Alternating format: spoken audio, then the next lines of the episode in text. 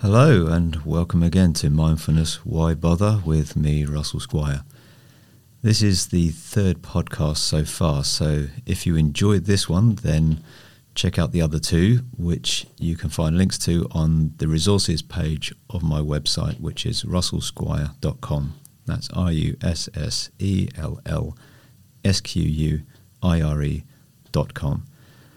But then, wherever you're hearing this podcast, the other two will be on that same platform.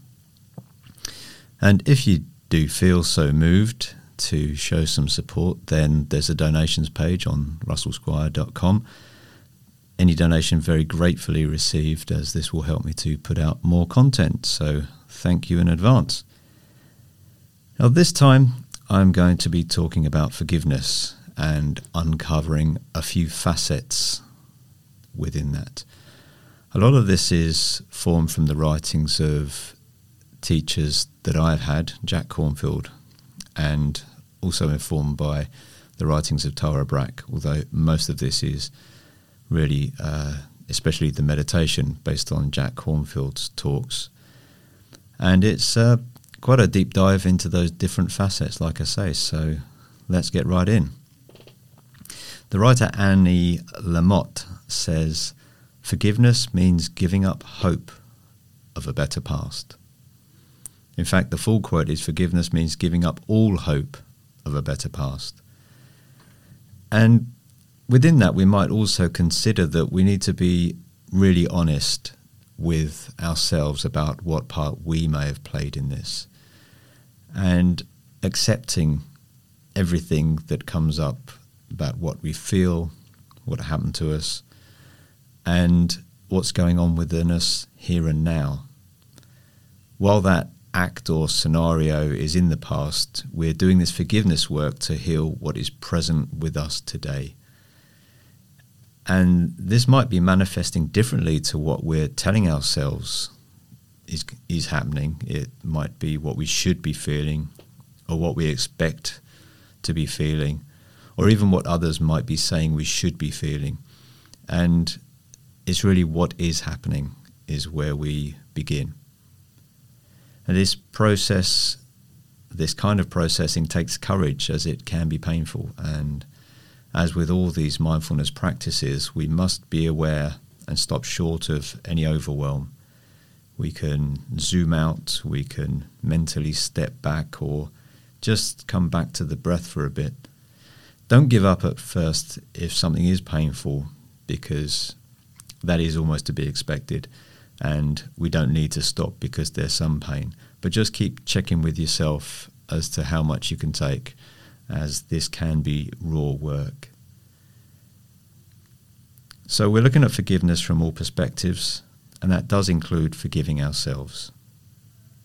Another quote, this one from Abraham Lincoln, he said, I've always found that mercy bears richer fruits than strict justice.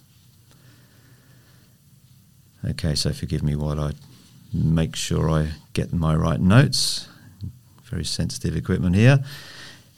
It could be said that there are several parts in play when we're working with forgiveness, so I'll just run through them. Firstly, we've got to understand what it is and what it isn't. We're not in any way condoning what may have happened just because we're doing forgiveness work we're not papering over what has happened. We're not papering over the consequences. And we're not even doing this practice for another person or for the other people involved. This work is done by you for the pain and any suffering that you are still carrying. carrying. Maybe you've heard the saying about carrying hot coals, meaning to throw them at the perpetrator of your pain, while all the time burning yourself. So, secondly, with regard to this pain, you must get a sense of the suffering that exists in yourself. That could be seen as both acceptance and honesty. We can be blinded to all the elements we're holding on to, whether there's anger or rage about the past or just the actions of another. And what pain is with us right now? So, really getting in touch with those feelings and emotions. And are you still holding on to a lack of forgiveness? Do you have internal statements and scripts that are running that will say, I'll never forgive that. Now that takes energy. There's almost a weight to be felt of not forgiving.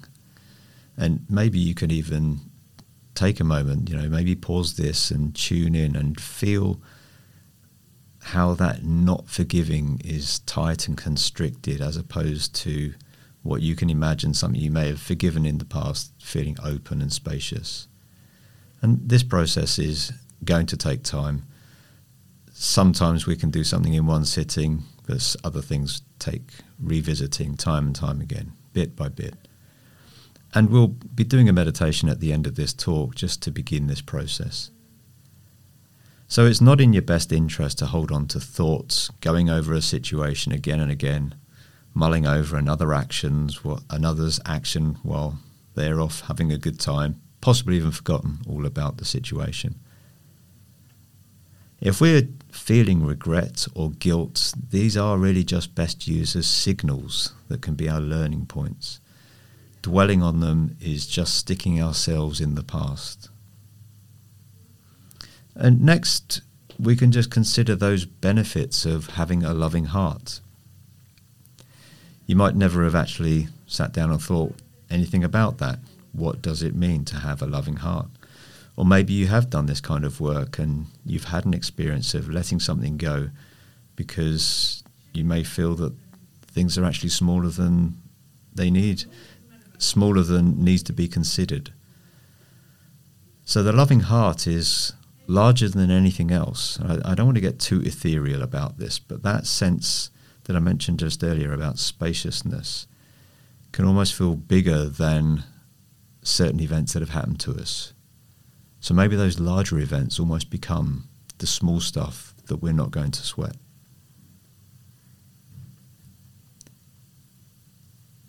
So, softening the world and imagining what it would be like to be open and loving would be where I would start with reflecting on the benefits of the loving heart.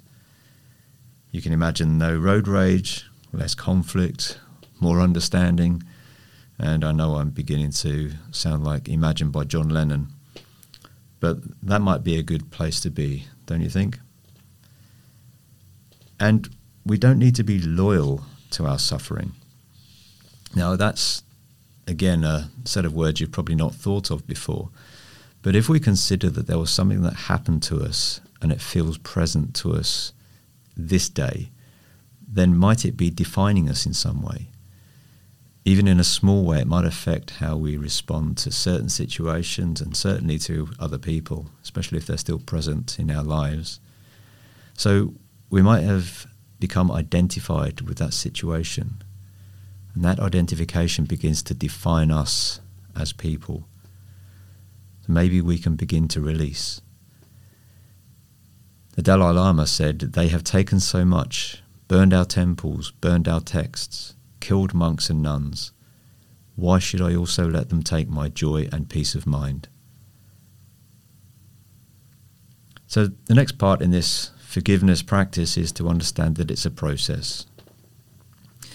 Whenever I hear those words, it does take me back to City Slickers 2 with Billy Crystal not the highest point of film history, but he would often say it's a process. And it was obviously a joke when he was saying it, but um, it does give me a smile.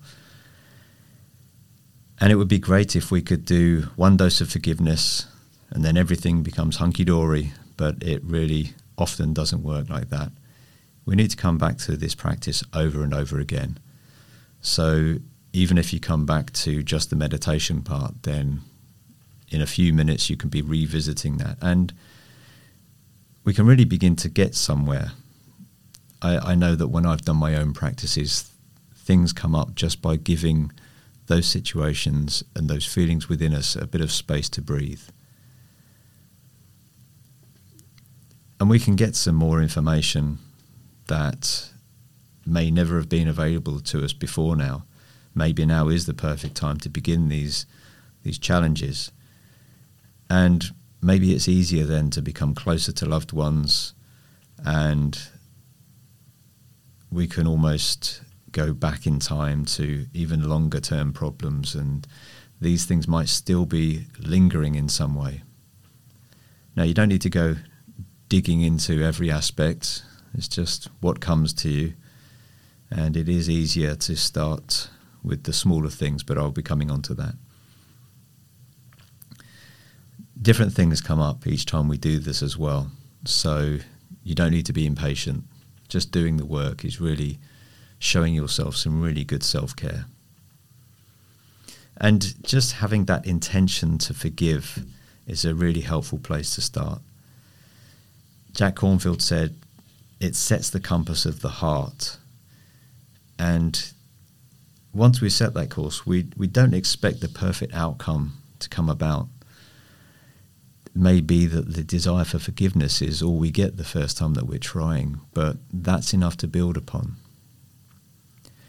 And yet there will be obstacles. You may be beginning that process and I can never forgive that person just comes up to you. Or you get pulled into the experience and need to back out, as I said, and zoom out and just remind yourself that you're safe here and now. But these obstacles can become workable when you know you're headed towards forgiveness. If we know that obstacles are likely, then we can at least accept them when they come up. And yet you can still keep that intention. It's important and it's powerful. Even if we don't know how we'll get somewhere, if we know that we will, then those next steps will present themselves. And as I alluded to earlier, we, ju- we can just start with the easy things. I know that I began with things that happened when I was 11 years old. And even then, things came up for me now that really helped and really opened out. It's like you've got this scar tissue that can really be softened. Whatever opens your heart the easiest and can be forgiven, then just go for that. It's a practice and you can work your way up. Maybe just asking yourself the question can I forgive a little bit or can I begin to forgive? Can you be open to the possibility of forgiveness? You can see how all these things kind of merge and feed into each other. And you might be surprised that you've also got to be willing to grieve and let go. Loss, fear, and anger could come up in this process those questions about why did it happen to me? And if you resonated with that identification I mentioned earlier, then we let go of what we thought were part of ourselves. And that can feel quite strange and disconcerting. Rumi said, Don't reject your grief and loneliness. Let it season you like few ingredients can. So now, without the stuttering over my words, don't reject your grief and loneliness. Let it season you like few ingredients can. So trust that things that are difficult can become digestible. Again, with the trust we employed with setting the compass of the heart, it's okay to be unsure of what is possible, yet believing that it is. Show yourself that you're willing to go through the process even Nelson Mandela admitted to having had all the anger and hate that anyone else would when he was imprisoned for his beliefs.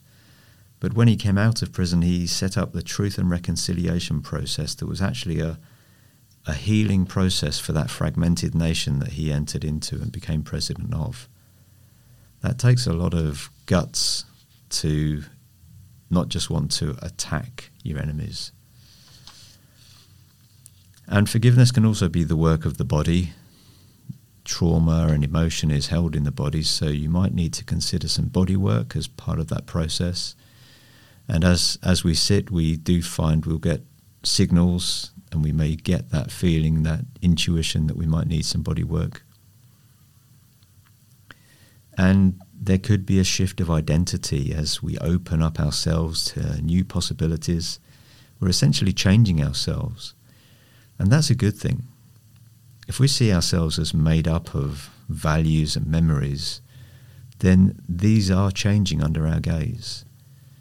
There is an undying capacity within us for forgiveness, for love, that is untouched by whatever has happened to us. And that is hard to hear and accept with the really difficult situations we might be wanting to forgive or begin to process. But consider it as a possibility. Think about those statements from the Dalai Lama and Nelson Mandela. And perspective. There's an Ojibwa saying Sometimes I go about pitying myself when all the while I'm being carried by great winds across the sky. We and our lives are bigger than these dramas, and I don't mean to belittle anything that's happened. There could be small dramas and there could be very large dramas, and yet you can imagine the capacity of our life and nature itself as being so much larger. You've carried on despite those things. So you've shown that resilience and that space. And we're not alone. There are many of us that have had similar situations.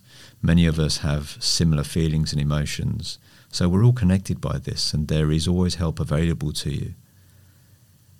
Even if listening to this makes you think, well, I don't need to do that, Russell, thank you, but you do know what you want to do next, then follow that intuition. Remember that really everyone is doing their best. That's a good place to begin when we're thinking about other people's actions. So let's do a meditation. I'll guide you through the process and I'll be ringing my bell at the end. I won't be saying any more after that. So thanks again for listening. Do check out the other episodes if you wish. Links on russellsquire.com. And feel free to contact me. The contact details are on my website. If you've got any feedback or questions, or if indeed this gets posted on Facebook, then you can, of course, contact me there. So thanks very much again, and all the best. Let's begin the meditation.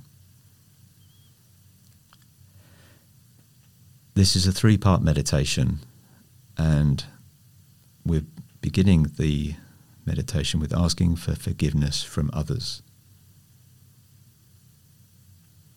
There are many ways that I have hurt and harmed others, have betrayed or abandoned them, caused them suffering, knowingly or unknowingly, out of my pain, fear, anger, and confusion. Let yourself remember and visualize the ways you have hurt others. See the pain you have caused out of your own fear and confusion. Feel your own sorrow and regret Sense that you can release this burden and ask for forgiveness. Picture each memory that still burdens your heart.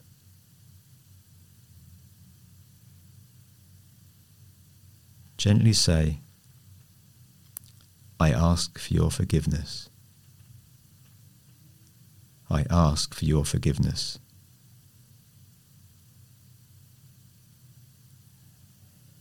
And now forgiveness for ourself. There are many ways that I have hurt and harmed myself. I have betrayed and abandoned myself many times in thought, word, or deed, knowingly or unknowingly. Let yourself see the ways you have hurt or harmed yourself. Feel the sorrow you have carried from this, and sense that you can release these burdens extend forgiveness for each act of harm. Repeat to yourself, for the ways I have hurt myself through action or inaction, out of fear, pain, and confusion, I now forgive myself. I forgive myself. For the ways I have hurt myself through action or inaction, out of fear, pain, and confusion, I now forgive myself. I forgive myself. And finally, forgiveness for those who have hurt or harmed you. There are many ways I have been harmed by others, abused or abandoned, knowingly or unknowingly, in thought, word, or deed. We have each been betrayed. Remember the ways this may be true for you. Feel the sorrow you have carried from this past. Sense that you can release this burden by extending forgiveness as you are able. Repeat to yourself I remember the ways others have hurt or harmed me out of fear, pain, confusion, and anger. To the extent that I am ready, I offer you forgiveness. I forgive you. I forgive you. I remember the ways others have hurt or harmed me out of fear, pain, confusion, ignorance, and anger. To the extent that I am ready, I offer you forgiveness. I forgive you. I forgive you.